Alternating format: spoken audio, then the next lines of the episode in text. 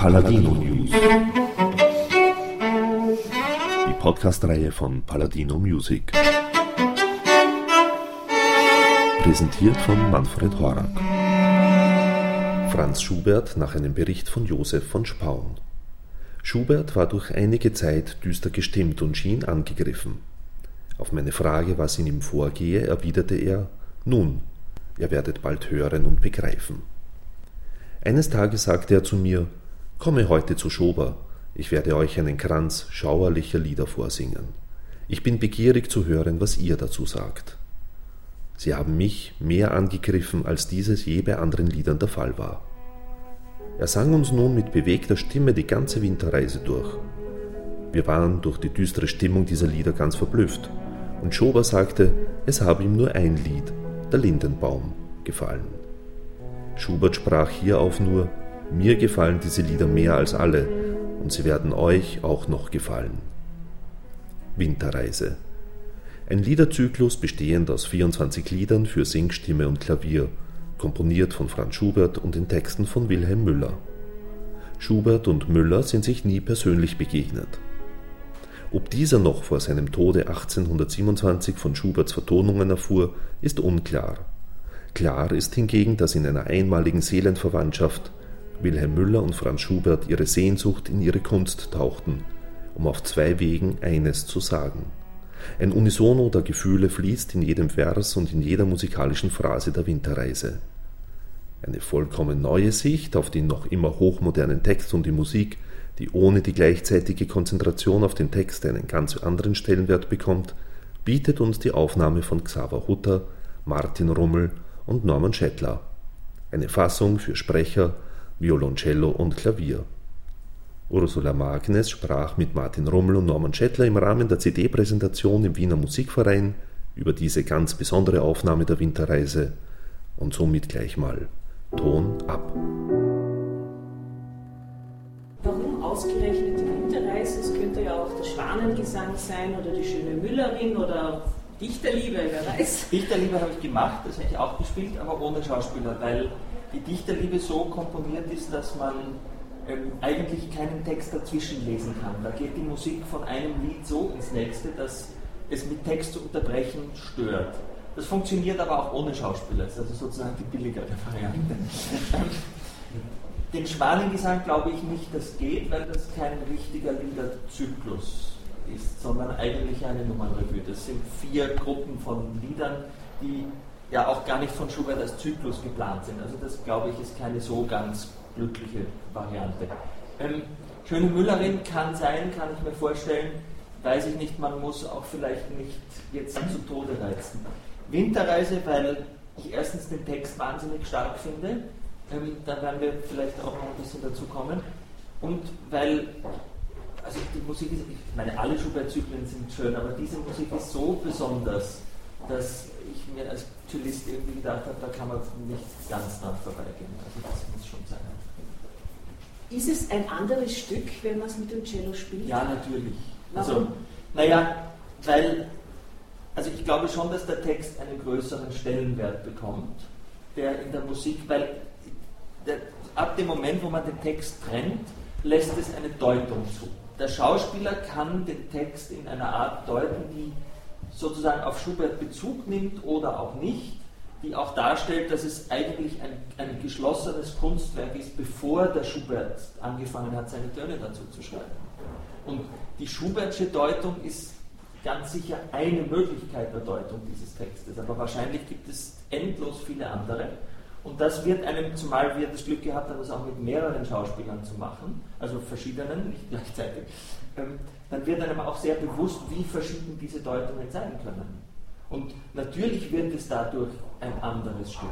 Und auch die Musik bekommt eine, eine Reinheit, die sie natürlich mit einem Sänger, der ähm, bestimmte Dinge halt auf bestimmte Weise deutet, hat ähm, nicht.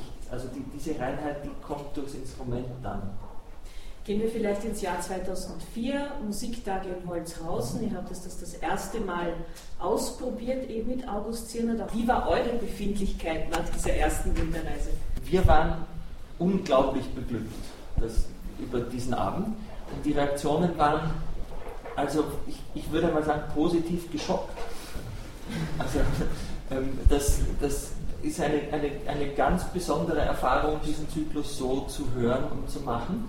Und natürlich gibt es Puristen, die das ablehnen. Das also damit muss man einfach leben, wenn man so ein Projekt macht. Ähm, aber ich glaube, wenn man neugierig ist auf, auf ja, also wir, wir, verändern ja nicht, sondern wir trennen nur. Also das muss man schon, glaube ich, so weit vorausschicken. Es ist nicht ein Wort verändert und nicht eine Note verändert. Ich spiele exakt das, was der Sänger singt, in derselben Lage. Das heißt, von Schubert schon fürs Cello komponiert? Naja, alles, was für Tenor ist, ist irgendwie fürs Cello komponiert, oder? Also insofern, das, das ist auch ein Grund, warum ich mich traue, das zu machen, weil man eben, ich muss in die Musik eigentlich nicht eingreifen, sondern ich kann das nehmen, was da steht, ohne zu transponieren, zu, dran herumzuschrauben, irgendwas zu verändern. Ich muss nur lernen, anders zu phrasieren.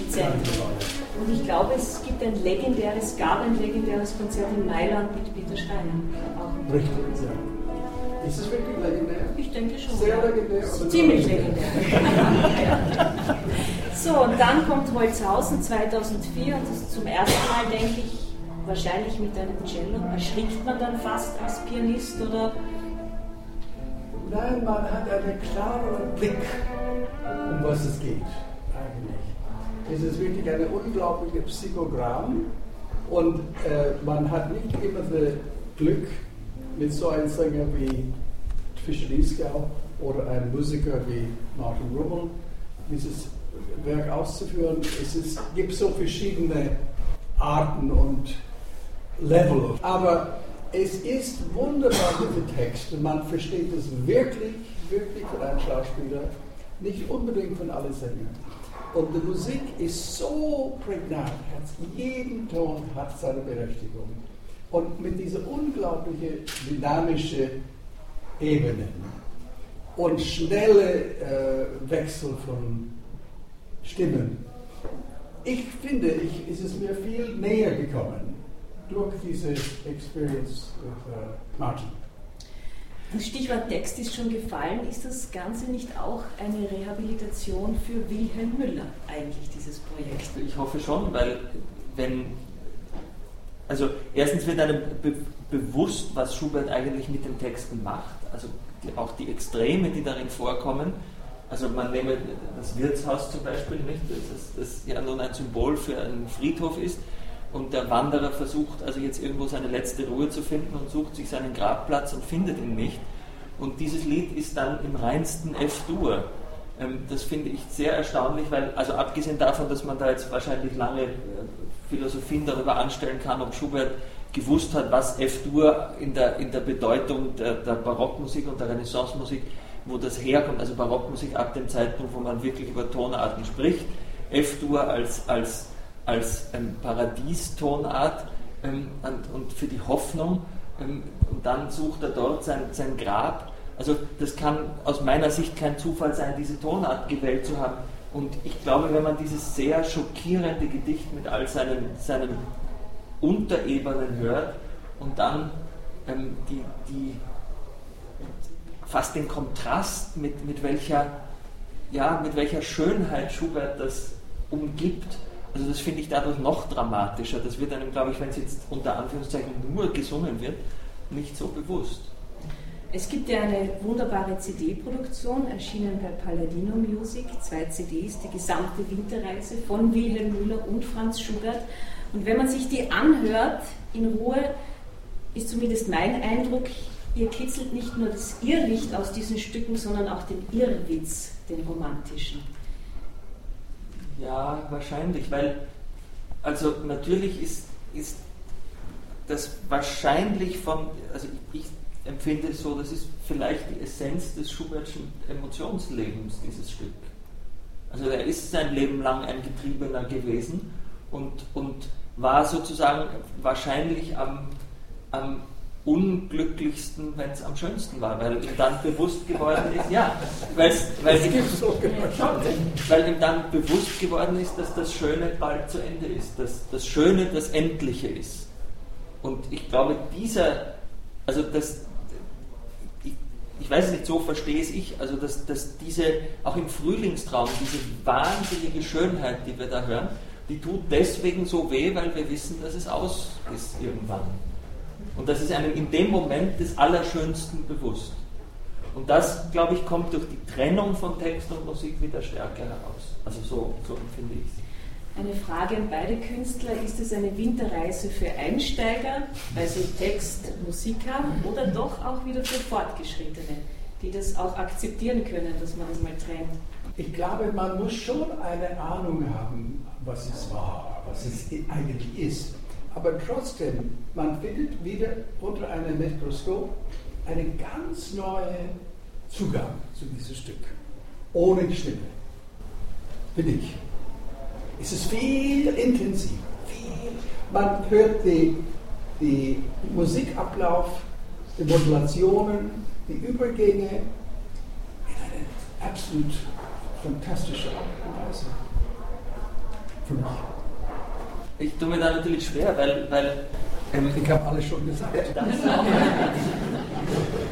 Aber auch weil, um, um es sozusagen zu machen, konnte ich in Sinn kein Einsteiger sein. Ne? Also das, das, man kann nicht als Cellist an so ein Werk drangehen und sozusagen also sich schon auf der Gewissensfrage auf gut Wienerisch zu stellen, darf nicht denn das. Deswegen tut man sich, glaube ich, natürlich auch schwer, jetzt als Musiker dem Publikum sozusagen vorzuschreiben, sie, sie müssen jetzt unerfahren sein oder sie müssen erfahren sein. Ich glaube, das muss in, diese Frage muss in Wahrheit jeder einzelne Konzertbesucher oder, oder Hörer der CD ähm, für sich entscheiden. Ich, ich, ich kann es nicht beantworten. Es ist sicher für beide Seiten spannend. Eine Frage an den Puppenspieler Norman Schäfer. Ich habe nur noch ja. einen Nachsatz.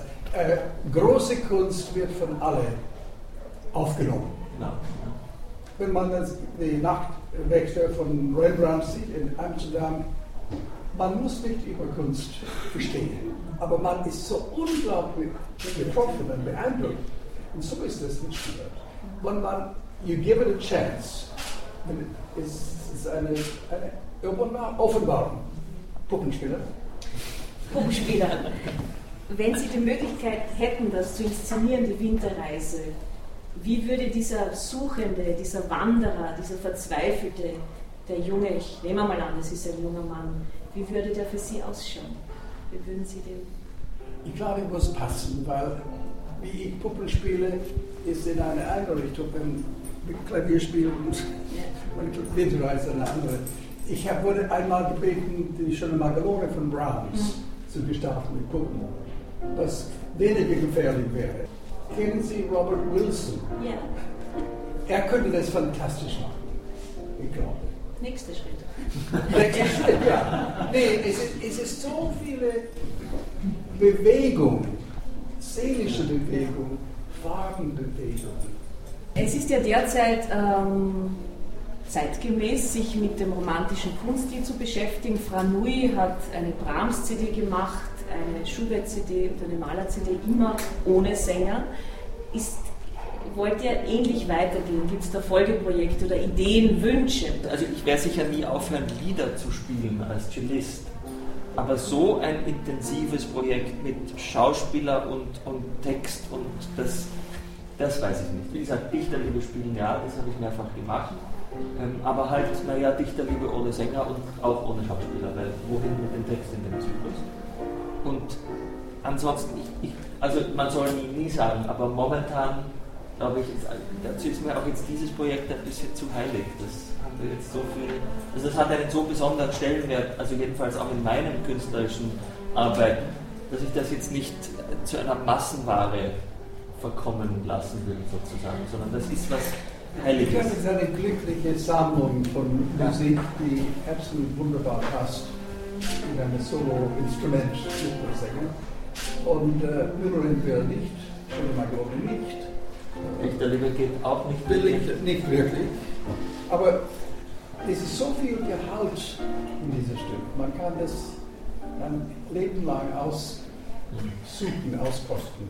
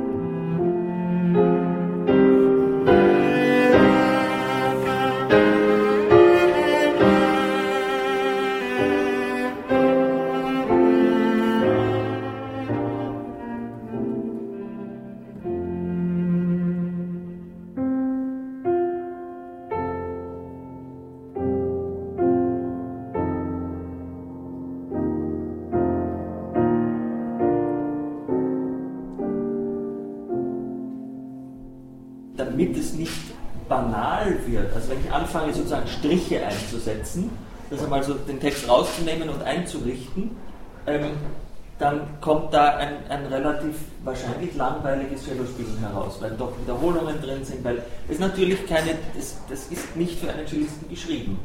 Also ich spiele es auch und lese gleichzeitig den Text. Also immer. Es ist nicht so, dass ich nur die Noten lese, sondern ich lese den Text mit, damit ich weiß, wovon ich jetzt rede.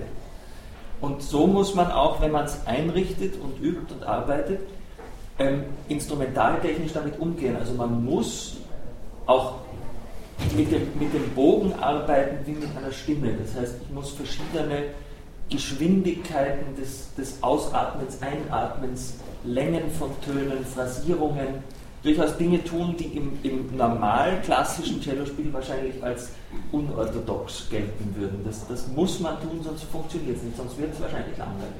Und das macht es einzigartig und schwer und auch so, dass man sich immer darauf einstellen muss, bevor man es tut. Also ich, ich fände es sehr schwer, jetzt zum Beispiel gestern Abend Warschau-Konzert zu spielen und heute das. Das, ist, das geht wahrscheinlich nicht weil, weil man das Instrument, das ist vollkommen, also auch instrumentaltechnisch, jetzt nicht nur von der Musik. Das ist wie Schubert-Lieder für Wagner-Sänger. Ja. ja. Thank you and good night.